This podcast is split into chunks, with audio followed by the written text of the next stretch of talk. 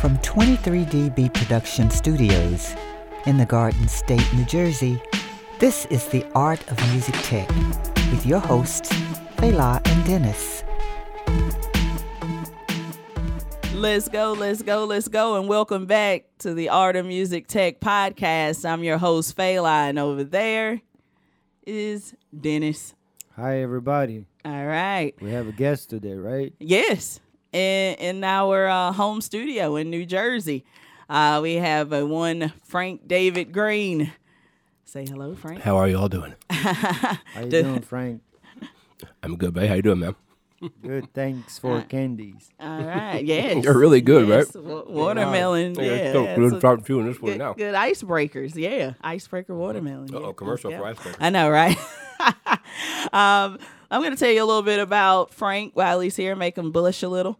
Frank David Greene is a California native and most notably lead trumpet for the CBS Orchestra for the late night show with David Letterman. Frank also spent 5 years playing lead trumpet, recording and touring with Maynard Ferguson on Broadway. He's worked with Roy Hargrove, and I know him from Christian McBride. We were recently on a tour in Europe with him. And most recently, Frank wrote a new book that's on Amazon and Kindle. It's called I Knew That! 116 Thoughts That You Already Know That Will Change Your Life. Welcome to the show, Frank. Thank you. It's fun to be here. All right, man. Me and Frank, we've had some great discussions about success and how to go about it. Over 85 cups of coffee. Oh my goodness. No. The coffees we've been through. Yes. But it's a subject even me and Denis, we talk about all the time. Like, what's the next move? How do we move further in what we do in audio and be able to help out other people and get that help in return? I mean, it always comes back when you help out somebody. It's never a bad thing to help. And I just recently read this book, Frank, and holy cow, I love it. Thank you. I read part of it too. Oh, you guys are so good. Pretty good. Yeah, so we just want to dig a little bit into your background. We know you're from California, and your father has quite a legacy as well. So yeah, my dad is a tech guy actually, and he got his degree in engineering, and he taught at Stanford University, and he taught at Santa Clara University, and then the last years of his life he was doing a venture capital. And his focus was on women-owned companies, and to try to give them a leg up in ways that that was not really possible for them at the time. So he was, he was really into trying to see if he could make a difference in that regard. Yeah. I stumbled across was it the Academy? Well, there's something in his name. I'm sorry, on Facebook that I came across. Well, there's a thing called the Green Scholars. Yeah. Well, yeah. That was designed to help young electronic students to get some chances and some opportunities. Oh, okay. Yeah, it was really good. It's still going now. Yeah, And two great women are behind that program right now. So, yeah. It's an honor to be his son. And I think of it that way. As corny as that might sound, But, yeah. And how about your mom? My mom was a homemaker. My mom passed when I was 21. And ironically, I didn't finish college because I went on Woody Herman. You know Woody Herman, the jazz and the Thundering Herd. It was a big band of the Buddy Rich, Stan Kenton era of bands. And so, my mom passed away, and 4 months later, I got pulled out of school to join the Woody Herman band. And so she never really got to even see me do anything, just but be a college punk, Okay. So, but she was a homemaker, but she passed away from cancer when I was 21. She was 47. Mm. So it's been a while. Sorry to hear that. None of us are getting out of here alive. Oh yes. But it's up to us to make stuff happen, and the time we have. Yeah. I hear you. So starting from there at 21, I mean, you didn't even finish school. So that you're still in California. There were a lot of college dropouts. I know they're doing pretty well. Yeah. Oh, many. Mark Zuckerberg and all. Yeah, we've chatted extensively about that too.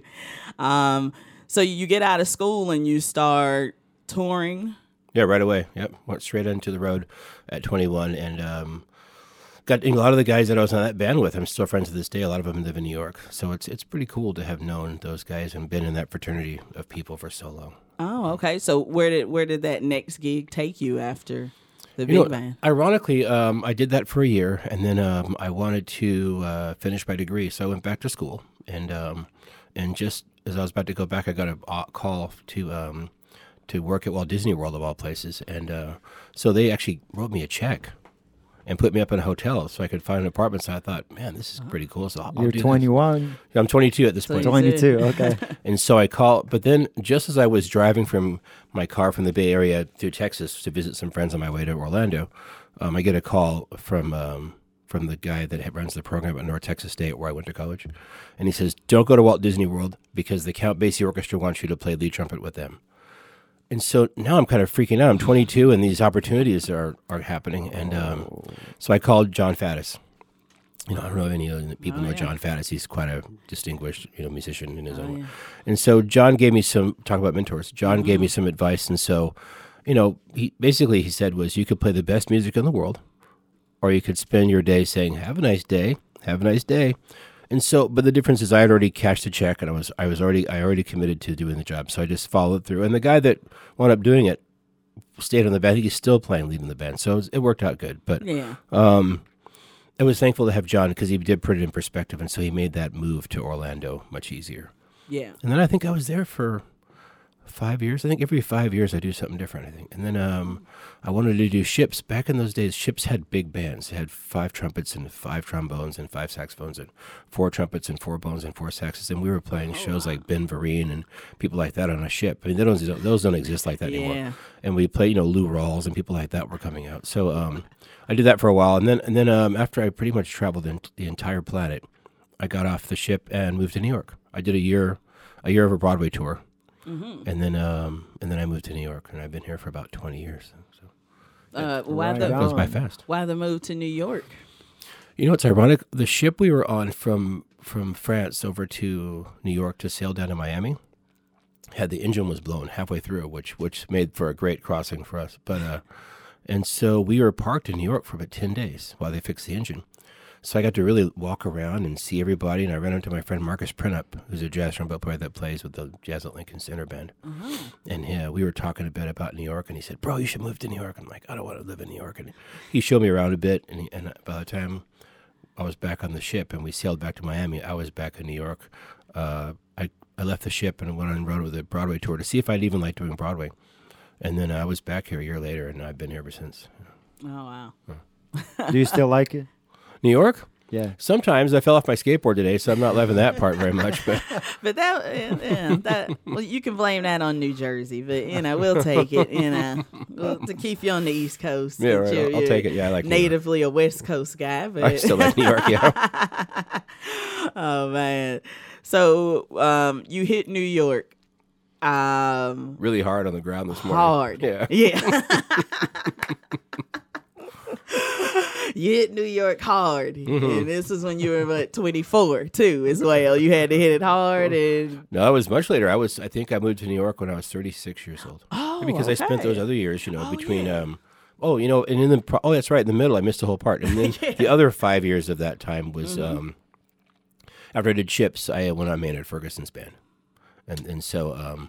Between those two, and so I did Maynard's band for 5 years. I keep forgetting about that part because it's just like I can't believe I got to do it. But and I recorded two records with Maynard while I was out. So it's been fun. I can't complain about anything. Maynard, he was my hero when I was a kid. Yeah, Rocky. Any kid that's seen Rocky, you've got to. Yeah, you've heard Maynard Ferguson. Just sit next to your hero and your childhood hero is like a 5-year-old every day. So. Wow. Yeah. You play pretty high. You're known for your higher notes, and I'm a lead player. Is what you're supposed to do. Yeah, you go after it, and you're known as one of the best around. Well, what was that training? Getting your armature and like how, even as a engineer, it fascinates me how the different levels of this and how it all comes together as a band of just like, oh man, and it just sounds so cohesive. But man, not everybody can do that. Definitely, that what you're doing is one of the things I know people sometimes call it, they have to, you're a lead player. They say you have to kind of make sure you're ready for the ta-da notes at the end, of the song. You have to save a little extra in the tank for the ta-da, at the end, right? A lot of songs have a ta-da at the end. Yeah. And so when I was in college, I went to high school with 6 trumpet players, right? And I was one of the 6, where if you practice at all, for even 5 minutes, you're already better than pretty much everyone at the school, right? And so I went to North Texas State, which I think is called UNT now. And I looked on the sign-up sheet. There were 187 trumpet players auditioning for the big bands there, and they had 13 bands. But what I quickly discovered was if you didn't play in the number 1 band called the 1 O'Clock, then the guest artists and people like that, no one ever heard you. Anyone coming into the school to kind of recruit or kind of sort of recruit or maybe to see who's doing what. If you weren't in that number 1 band, like I met Marvin Stamm and John Faddis and all those people from touring with the 1 O'Clock. Mm-hmm. If you weren't in that band, no one heard you. And so it was really hard to make a way for yourself if you weren't in that band. And so also with trumpet, you either play classical trumpet, you play jazz trumpet, or you play lead trumpet. Because if you don't kind of fall into one of those 3 categories, people can't know how to hire you. They need to, like we talked about before, people have to know how to buy you, where to look for you in the grocery store of life, right? Mm-hmm. And so if you don't have a predominant space at the grocery store on the lead trumpet player aisle, then it's hard for people to buy you. Yeah, even. And so luckily, that was my focus, is to get into the best grocery store, top shelf. on the top shelf of the lead trumpet player aisle in the supermarket of life, And so fantastic. That's what was my focus, is to try to get into the 1 O'Clock. And so as it turns out, I was the first African American lead player in the 1 O'Clock of all the years that they were there. So that was a nice feeling to know that part. But I would like to, for maybe for listeners, not for us, but for you to explain what it means when you're in your 20s, right, or in your teens, when you're trying to get on that shelf. How much time you have to spend on training, getting better, and figuring out? Oh, well, I'm sort of blessed because a few teachers have told me that I'm probably the most pragmatic musician they've ever worked with, and sometimes it's a blessing, sometimes it's a curse. But we talked about that a little bit about being a bit pragmatic, because to me, I'm not really concerned with, I don't have these little side rules. I'm here and I want to be over there, and so it's like what makes that the easiest way for me to do that, and if I have to practice a certain thing or do a certain thing, but I want to find people that know what they're talking about. And so I pretty much just ignored all my peers, because I figured for the handful of information that they might give me that's correct, they're going to give me probably a whole bunch that's based on a guess. And so I pretty much ignored my peers and only went to people that I could talk to that were proven, that I could see they're proven to know what they're talking about. And so I was lucky enough to have a really good practice room next door neighbor. He was a virtuoso classical player, trumpet player. And so I basically figured out whenever he was there, I was there practicing, because I figured, hey, I get a daily dose of what this is supposed to sound like. I'll probably never get there, but at least I get a daily dose of what really good is supposed to sound like. I don't have to guess anymore. I'm hearing it right here, firsthand next to me. And so, I can tell you this right now. My friend Dan Smith and I, we're really good friends now, and he gave me this coin when we were in the military.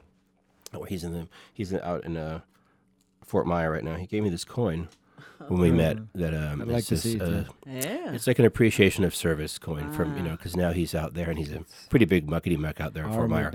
But Dan Smith, and I said to Dan, even if you had tried to shake me by moving to a different practice room, I would have just followed you. So you weren't going to ever get rid of me. So I'm just whenever you practice, and if you moved and just started practicing in your apartment, I just would practice next to you in your apartment. So so it's that that just desire to I didn't really care if he told me that I sucked. I was just going to keep practicing, and I wanted to make sure that I had the best influences around me. So I figured that'd be the best freeway to get from here to playing lead in the 1 O'Clock. So learning from the master was and just forming relationships with these people, And sometimes it's like he saw it as a level of respect that I respected him so much that I was going to just practice when he practiced, so I could hear what good sounded like. And to this day, he talks about that. You would wake up 6 a.m. in the morning and start practicing. Have several times, especially when I was younger. Yeah. Okay. Yep. Mm-hmm. All right. Wow. So now that takes us back to New York, mm-hmm. and arriving there. What were your first few gigs when you got here, or did you kind of work the scene more, or you kind of had something? Well, I mean, I was a little older, and so I knew some people. I didn't move here until I was 20. Yeah. I was in my 30s, so I'd already played with Maynard, and I already toured and stuff like that. And I knew a lot of my friends from Orlando lived in New York. But the crazy part is they didn't know I was here. I mean, this is before Facebook. This is really before social media. I have a phone number that I had to pay extra money for because it had to be an easy-to-remember number. That's not even heard of anymore because, the phones back when, when I first moved here were just these little brick phones that maybe ran for about, 45 minutes? You had to charge it again. And so they had no number, so you had to have an easy-to-remember number so people could call you. Uh-huh. So you couldn't really broadcast you were in town because there was no Facebook, remember that? This is 1999. So, unless you just showed up to a bunch of clubs every night. And no one even knew you were alive, right? So, so the tricky thing was, just making sure people kind of knew that you were here. But the cool thing is that I had a few friends that were doing Broadway, but I was here about 10 days. And a friend of mine found out I was here, and so he made his trumpet player put me to the top of his sublist over in the dinner theater there up in Westchester. Westchester Broadway Theater, I think that's what it's called. And so turns out this guy had a weekend gig at the Supper Club on 47th Street. And so he snuck in one day on a day out. He took off the show to hear me play his show, which a lot of guys I think kind of sneaky do. They kind of they want to hear other sub sound. Yeah. So he said, "Man, do you want to come play in my group on the weekends? It's like a big band. You want to do that?"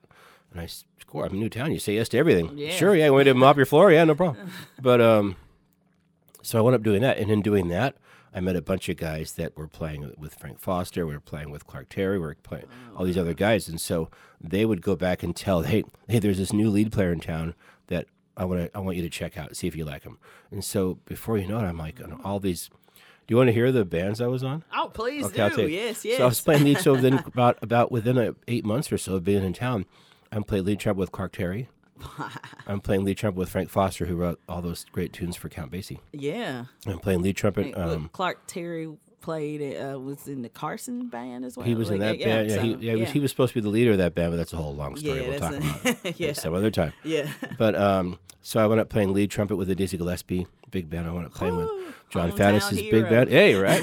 That's heavy. I was in the Vanguard band, Vanguard Jazz Orchestra. I played with Bob Mincer's band. Yeah. Maria Schneider's band. I wound up playing lead trumpet with Nicholas Payton and with Christian McBride. Uh-huh. And at one point I was playing lead. I was in 14 big bands of that type, and I was playing lead in all but two of them. And I was playing split lead. And so for my first 8 years or so, it was just nuts, because then I also had a Broadway show called The Producers. And that was the Mel Brooks show, and so that show was doing really well, and so this is the Matthew. I was Broderick. Never at it with that, and so I know Matthew very well. So I see Matthew sometimes in downtown. He lives not far from the Vanguard, but he and his wife. But and so I would get in trouble because I'd never be at my show. I'd always be away. I mean, we would be in Europe, 4 months out of 5 months out of the year, doing things. So it was a fun time to be in there. But, those band leaders all get older. Clark passed away, and Frank Foster's passed away, and Roy Hargrove, and those guys are still around. But, some of the other guys that you think about, like Maynard Ferguson has passed away. But playing lead trumpet in Slide Hampton's group and things like that. It was crazy. So what year did you get to New York? I moved here in October of 99. Oh, okay. All right. I remember it was like the big Y2K, the world's going to come to an end thing, just right after I moved here, everyone was freaked out. It's like, remember that Y2K thing? Everyone was totally freaking out. It was like, what's going to happen when it strikes we're all going to be dead. The world's going to explode. Oh, wow, those good days right there, 99, New York City, wow. So that brings us to the 2000s, so... What happens then? That's 8 years in. You're rocking with several bands. So we're on tour with the Dizzy Gillespie band, and we were in Beirut, and I was a little nervous. I didn't realize how nervous I was to be there, and so it was our second time there, and the first time, I was a little nervous. I didn't realize how nervous I was because, it's just sometimes things happen there that don't happen here. Well, hopefully never happen here. Yeah. So we were supposed to go back the next year, but then they blew up the runway. There was a big war, and they blew up the runway 3 days before we were supposed to fly out, so we didn't go. So then we went again a few years later, and a couple years later, and everything was fine. But we stayed this time by the marina. It's really nice by the marina, but there's a building that had been blown up that was still blown up. They didn't even fix it yet. And so, you know, we're like, look, the people here are so great. They have this issue sometimes. The people that we see are fantastic. Yeah, so we focused on that. So we played up in the ruins up there in Baalbek, and it's beautiful up there. And it's the Roman ruins up there in Lebanon. But so my phone rings. And I got an international, you know, you always want your phone, right? Yeah. So, and I get a call, and it's Paul Shaffer, and I get a call from his assistant, and his assistant says, "Please hold." So I held, and Paul says, "Hey, your phone rang kind of funny. Where are you?" And he said, "This is Paul Shaffer." Like, I don't know who he is. Yeah. And I was like, "Who? Paul? Who?" And so he goes, "Your phone rang kind of funny." He said, "Where are you?" I said, we're in Beirut. He went, "What the heck are you doing in Beirut?" And I said, "I've been asking myself that since we landed." And it really kind of broke the ice with us. We still kind of joke about that today to this day. But it was, you know, kind of gave us a moment to kind of a little laugh. But then he told me, "Hey, we're going to be auditioning for trumpets for the late night show. And we want to offer you a chance to audition for a week for the show." It's like all the auditions were one week long in theory in the time. So,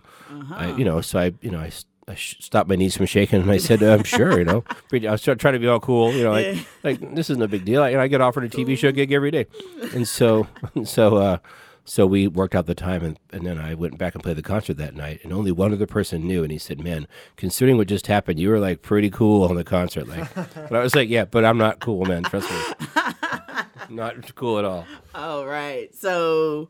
Wow, take us through that process. A week long, I didn't realize that. Audition. How was it? How does that even... Yeah, here's what it is. This show, they don't really do retapings. And so if you kind of mess up, that's going to get on TV. And so it was a little bit nerve-wracking. But, you know, a lot of it, when I first got there, there was some sight reading and there was some, you know, what kind of tunes do you know? And it was a lot of rapid-fire kind of things that, you know, Paul is very... very able to think about many things all at the same time. He's almost a genius at that. He has an encyclopedic knowledge of music, which is pretty scary because he kind of thinks that maybe you're going to need to have one too. Which who has that? And so, you know, basically it's like, hey, sight read on TV, you know, and try to figure stuff out on the fly while you're on TV. So I got through my first week, and I thought, okay. Maybe we're good. I have no idea, but you know, the saxophone player said, "Hey, you know, the way they did the other audition was that they, you know, they caught several guys in, and so they'll probably have you come back maybe in a month or two, and maybe do another week, and they'll finally decide maybe after 6 months, right?" So I was just happy to have the week, you know, and I got along with all the guys in the band and Felicia, it was great, you know, Felicia Collins, she's great, yeah, and Will Lee and Sid and Anton. I got along with everyone really well, and Tom Bones Malone. Are you kidding me? Oh, come on, and ex-trombone player, you know. So in short, they said, "Hey, can you come back and do it next week?" I just figured, hey, they probably just, whoever was supposed to do next week probably had to cancel or something happened. So I said, okay, so I went, I did one more week.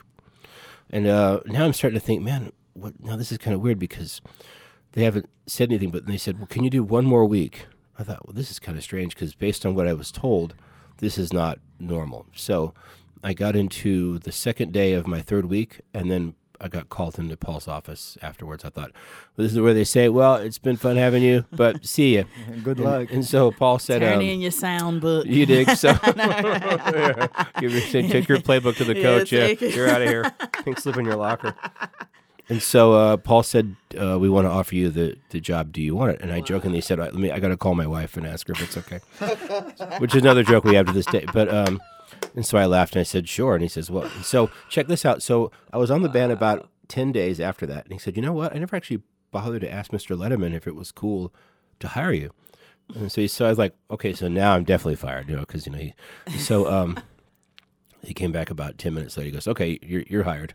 Yeah. And so, wow. and I see Mr. Letterman quite often too. And I get to joke with him about that. So it was great. It was a great 3 years of time on that band before Dave decided to grow his beard and do his Netflix show. That was nice. Yeah. Oh, yeah. It was very cool getting to see somebody I knew on that band. So I was like, I know that. I know that guy owes me $10. We've had coffees together. We'll have more coffees. Yeah. Wow. All right. And so, yeah, that was up till 2 years ago, right? Yeah, a couple of years ago, yeah. But okay. I see those guys a lot, so I feel like we're still doing the show in many ways. Fantastic. Yeah, and you're still doing gigs with Paul. Yeah, I just saw Paul 2 nights ago. Yeah, exactly. With Nicole Kidman. Uh-huh. Name drop. Let's go. Let's drop all the names. Pow, pow, pow, pow. No, let's go.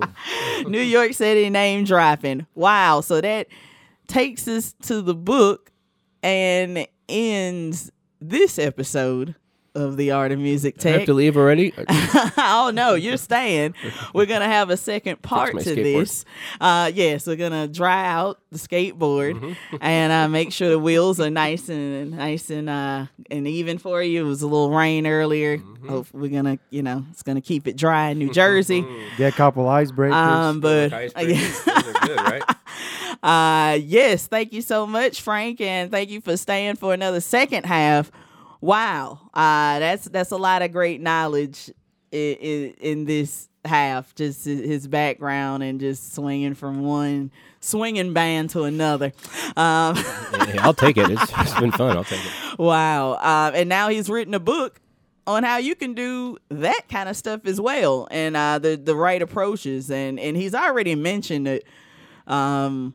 In the stories he's told us, so we'll button down a little bit more, hatchet down a little bit more on that, and tamp it up. We're gonna get into that as well. So thank you again for listening to The Art of Music Tech.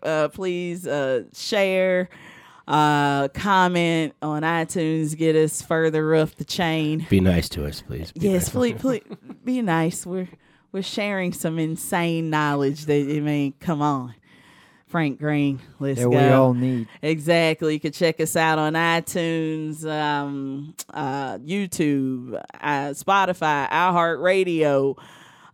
Check us out at 23dbproductions.com.